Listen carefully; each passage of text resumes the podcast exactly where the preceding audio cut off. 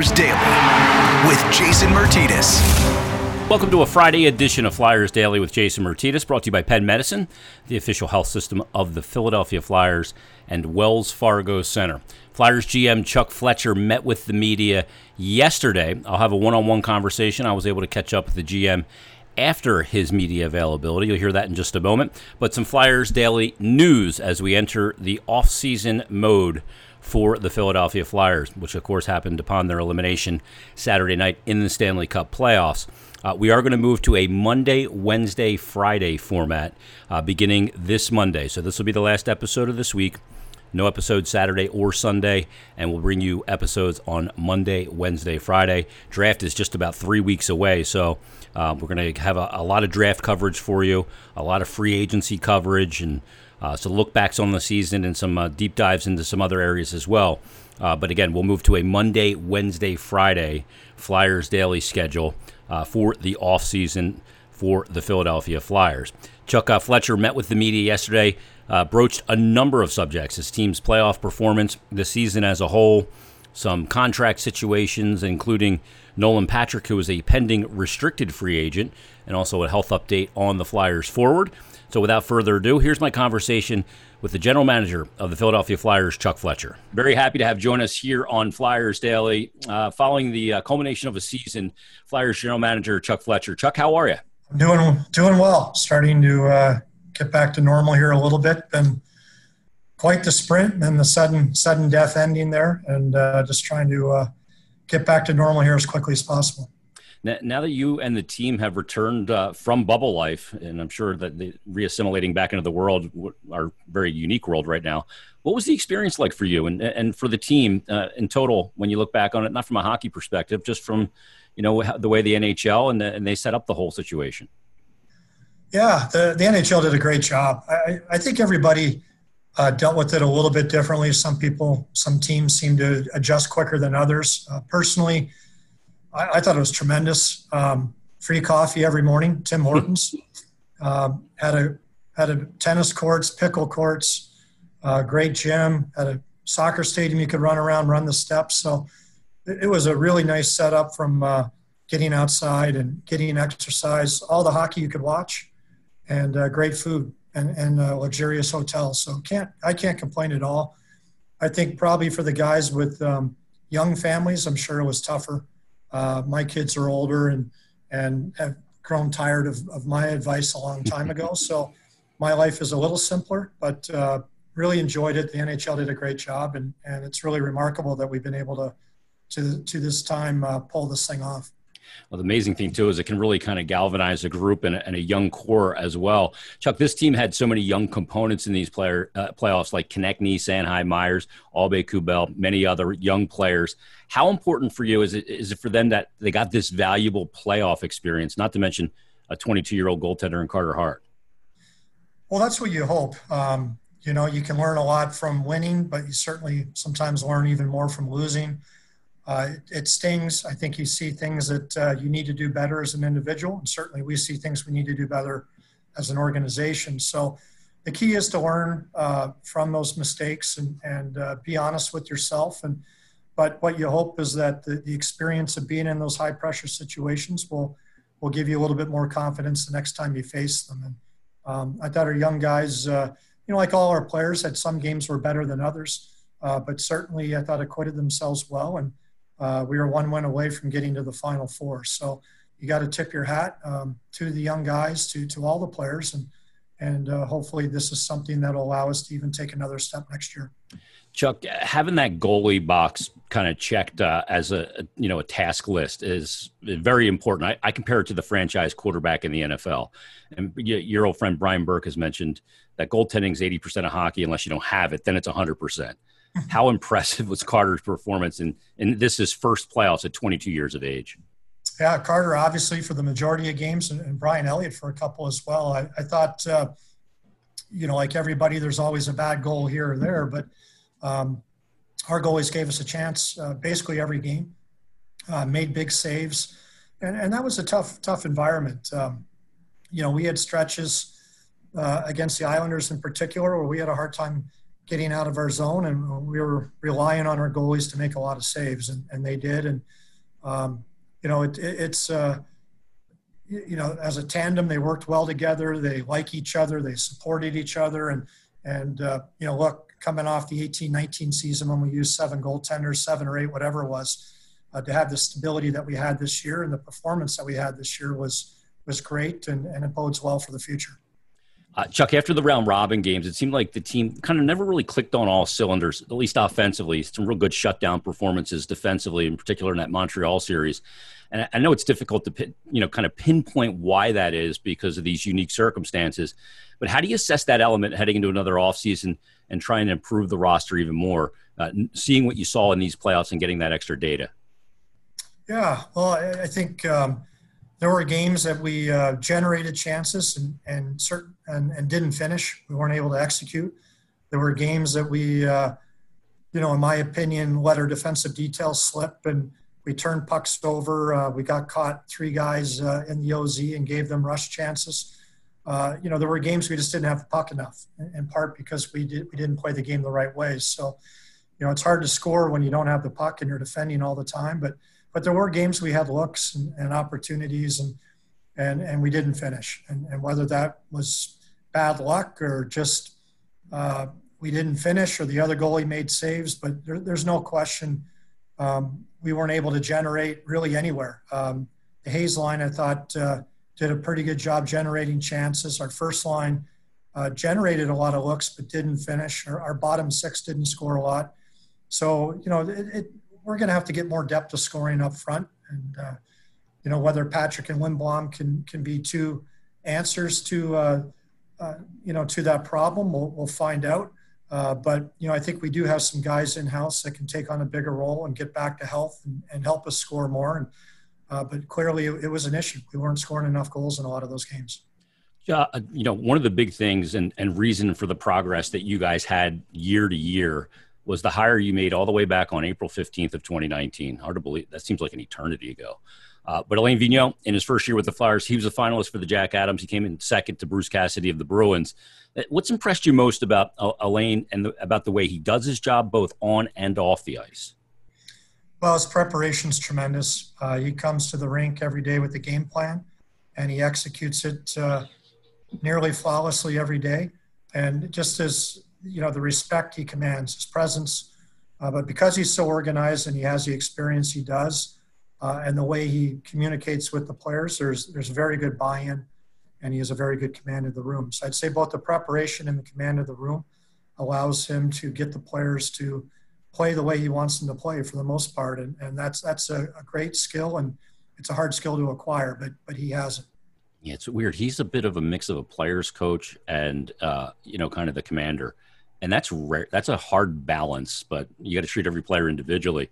Um, Chuck, the, the all season is going to be very unique. It's going to be shortened in some ways, and certainly constrained financially with a flat cap at eighty-one and a half. And putting together a roster, it's always a puzzle. It's a you know maybe a, a thousand piece puzzle. You got a ten thousand piece puzzle here. Uh, how do you go about making all these pieces fit with your RFAs, your pending UFAs, players knocking on the door to make the club? Uh, how do you kind of approach this off season? uh, in, a, in a shorter time window to get business done? Well, you just have to prioritize. Our, our priority will be on our re-signing our own RFAs, getting those players signed uh, uh, to you know to, to good contracts for both parties. We obviously have to resolve the uh, the number two and the number three goaltender situation, as both Elliott and Lyon are unrestricted. And then after that, uh, we have to keep in mind that in the summer of 21 and the summer of 22, we have some key players uh, that will be in need of new contracts too. So uh, we have to balance things not only from a get ready for the 2021 season, but also how do we make sure we have the space we need to do what we have to do to keep to keep our core together. So that'll be the focus, and uh, we'll obviously talk to teams around the league and see if there are uh, any sort of hockey trades that make sense. Seems like those are harder to do than than they are to uh, scheme up in, in your head, but um, you know, with with the flat cap here for the next couple of years, there may be more opportunities in that regard, and we'll certainly be active in pursuing what we can pursue to see if there's something that makes us better. Cap space will be even more valuable. Uh, two players that were in and out of your lineup in the postseason, in particular, James Van Riemsdyk and Shane Gostisbehere. Now, in a flat cap world, uh, you know, allocating those dollars is going to be very important to get the most out of your your cap bang for your buck, if you will. So, so how do you move move forward, kind of in assessing those two guys in particular, and pretty much all the players, uh, you know, going forward here, and uh, how you can kind of, as you said, you make those hockey trades uh, with those guys kind of being healthy scratches. Is are there certain players that you're looking uh, to find maybe a different situation for, and maybe get some relief in that regard? Well, you know, look, every player wants to play all the time, and and uh, if a player isn't going to fit into um, your team and isn't going to be a regular contributor, um, then I think you got to look at what's best for the player and the organization in, in every regard. Now, you know, I, I think in, in, Shane's case, it's it's a little bit hard. He was dealing with some health issues this year. He did get healthy.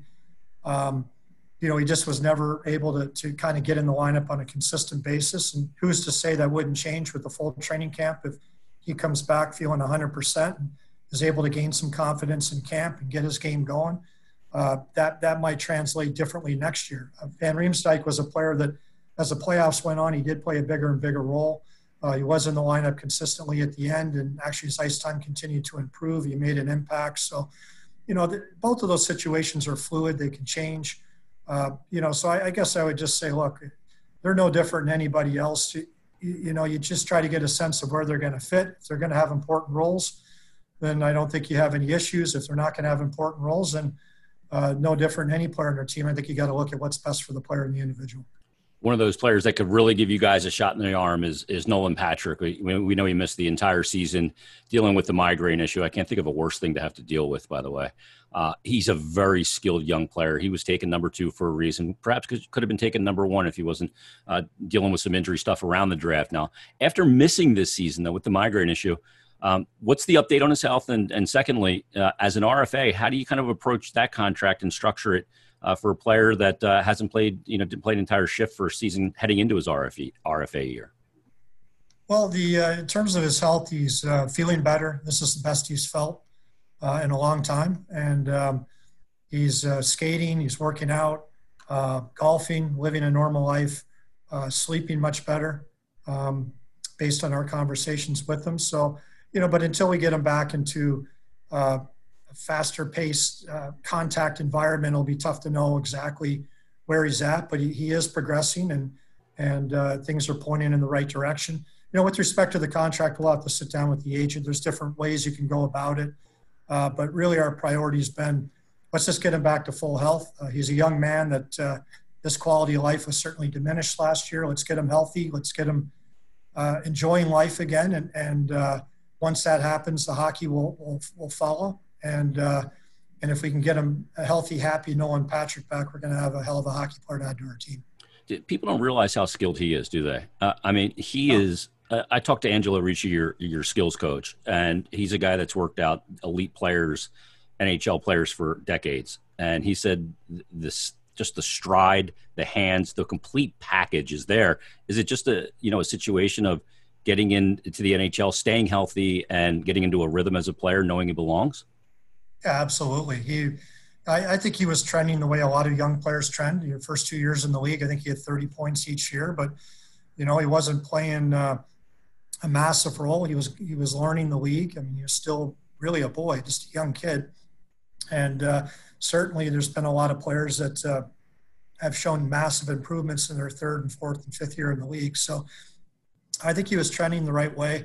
What I like about Nolan, he, he has size, uh, he has skill, he can shoot the puck, so he's got the offensive talent. But he's a pretty good player defensively too for his age. And you know, we were just really hopeful that uh, going into last year, but certainly going forward, that if you can have Couturier, Nolan, and Kevin Hayes as a start down the middle, you have three guys that are all big guys with offensive skill who can play on the defensive side of the puck as well. And it gives you, you know, three tough matchups for the other team. And, you know, he's a guy that uh, I think projects to have a very good career in this league.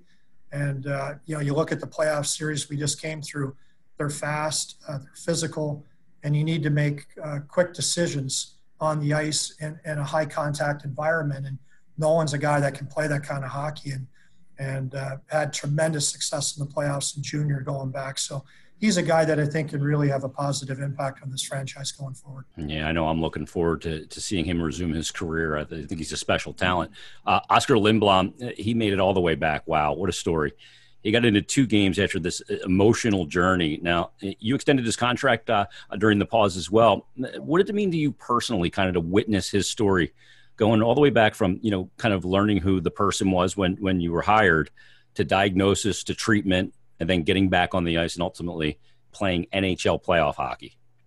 Yeah, I remember the one of the first games I was here as general manager. He was a healthy scratch, and I hmm. remember speaking with the Dave Hakstol and the coaching staff, saying, "Look, you guys pick the lineup, but if he isn't going to play, I'm going to send him down to Lehigh Valley. I mean, he's a young kid. May as well have him playing 20 minutes a night in Lehigh Valley versus eating popcorn and up in the press box." And you know, from there, he had a massive second half uh, in 18 19. He was obviously, I think, uh, leading our team in goals at the time that he got the uh, really unfortunate news of, of, the cancer diagnosis. And, and then from there, his whole world, you know, changed dramatically. And, and but just the, the courage and, and the positive attitude that he attacked his, his treatments and his rehab with have been remarkable. And to think that you know, here, we, you know, that he was back playing hockey and, basically in August is, is, remarkable. And, you know, his first game, I thought he, he, uh, you know, he played okay from a hockey perspective, but it was just amazing he was out there. By, by the end of the second game, I thought he was one of our top three forwards. So if he can do that in two games hmm. after nine months of, of fighting cancer and not playing and not really being in game shape, you know, how exciting is it going into next year to think of, of where he can get to? And, uh, a guy that was close to a 30 goal pace, you know, when he, when his season ended in December. So we talk about the goal scoring woes we had in the playoff. Well, you arguably might be adding your best goal scorer to the lineup next year for, for nothing, and he's already signed for three years. So, you know, we're, we're optimistic. He's optimistic. You never know how the world ends up, as we've seen this year, so many different ways. Uh, but you know, we're we're very excited about the future and Oskar's, Uh, important role in this franchise going forward. Yeah, to me, he's the the best story of 2020 in a year that we'd like to, you know, kind of crumple up and throw in the waste can. Uh, he's been he's been a tremendous story. Uh, as you prepare, uh, uh, are the phones ringing a lot already? I know teams, you know, once they're knocked out, they were able to wheel and deal, and we've seen some deals even in the division with the Penguins uh, making that acquisition of Kasperi Kapanen amongst others. Um, uh, have the phones been ringing for the GMs, and is is it going to be a pretty active market? You think? Well, the funny thing is, when you're playing, teams are usually reluctant to call you because you're still playing. So I made a few calls uh, just because you have a lot of time when you're sitting in the bubble. Uh, and then the first few days after you get knocked out, nobody calls you because nobody wants to be that jerk that calls you after you've just been kicked in the head. and uh, but the last couple of days, the phones are starting to ring, and and uh, you know it's hard to say. Um, every year, it's the same thing. There's a rush of calls as soon as the season's over. Everyone wants to see if there's a potential fit uh, whether that leads to more activity, I believe it will, but you know, time will tell. But uh, certainly, uh, you know, we'll we'll do our due diligence. We'll be in contact with everybody here after this. Uh, after our conversation here, I have a few people to call, and we'll get together with our hockey ops group and coaches next week, and and uh, you know, just continue to get ready for potential trades, the draft, free agency, and everything is going to happen in the next three to four weeks. So it's going to be a really exciting month here. I will just leave the Zoom open and uh, I'll listen in and I won't report anything. uh, as long as you're willing to give me advice, because I could use some, so that'd be good. You don't, you don't want it from me. uh, it's going to be a busy and frenetic off season for sure. And uh, thanks for doing this. Thanks for your availability all season long. It's been tremendous. We're looking forward to another great progressive step for the organization coming up next season, and uh, we really appreciate you taking the time today. Yeah, no problem. Thank you. Anytime. Special thanks to Chuck Fletcher for joining us on this edition of Flyers Daily. And well, he's got a very interesting job and a uh, more complex job this summer and this offseason than perhaps he's had at any point in his NHL career. When you're prognosticating as a general manager, uh, signing your unrestricted free agents last offseason or restricted free agents like Kevin, like Travis Konecny or Ivan Provorov, who we got those RFA deals done last year, and of course the big unrestricted free agent signing of Kevin Hayes. It's all with the plan that the cap is going to go up based on estimates, and the estimates were anywhere between eighty-five and a half to eighty-eight million dollars for this year. That's what Chuck Fletcher and every other NHL GM was planning on. But obviously, when the pause happened and a flat cap situation for this year and perhaps the next couple of years, uh, that will uh, make these GMs, uh, the puzzle pieces, a little bit more difficult to fit together. Uh, but that being said, the Flyers in a good position with a lot of young players on the rise. And as I've stated here on Flyers Daily before, uh, putting those puzzle pieces together is going to have to include getting contributions from young players on entry level contracts that are not eating up a lot of cap space. So that's part of the equation uh, for the Flyers. It's part of the equation for every NHL team. The ability to shed salary, maybe in certain areas, could be a part of that equation as well. And uh, we'll see if that phone rings, as we alluded to in the end of that conversation there, uh, for the uh, Flyers general manager to be able to make some hockey trades. Uh, I do expect it to be a pretty robust trading period. It's already began with some teams that were already knocked out of the playoffs. We'll see if the Flyers are included in that over the next several weeks as a roster begins to take shape under, again, that $81.5 million salary cap ceiling for the Philadelphia Flyers.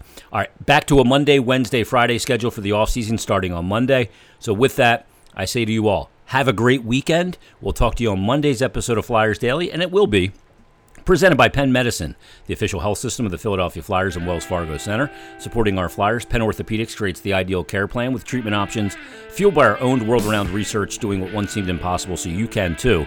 Another reason why your life is worth Penn Medicine. Learn more at pennmedicine.org slash ortho and give them a follow on Twitter at Penn Medicine. We'll talk to you on Monday's episode of Flyers Daily.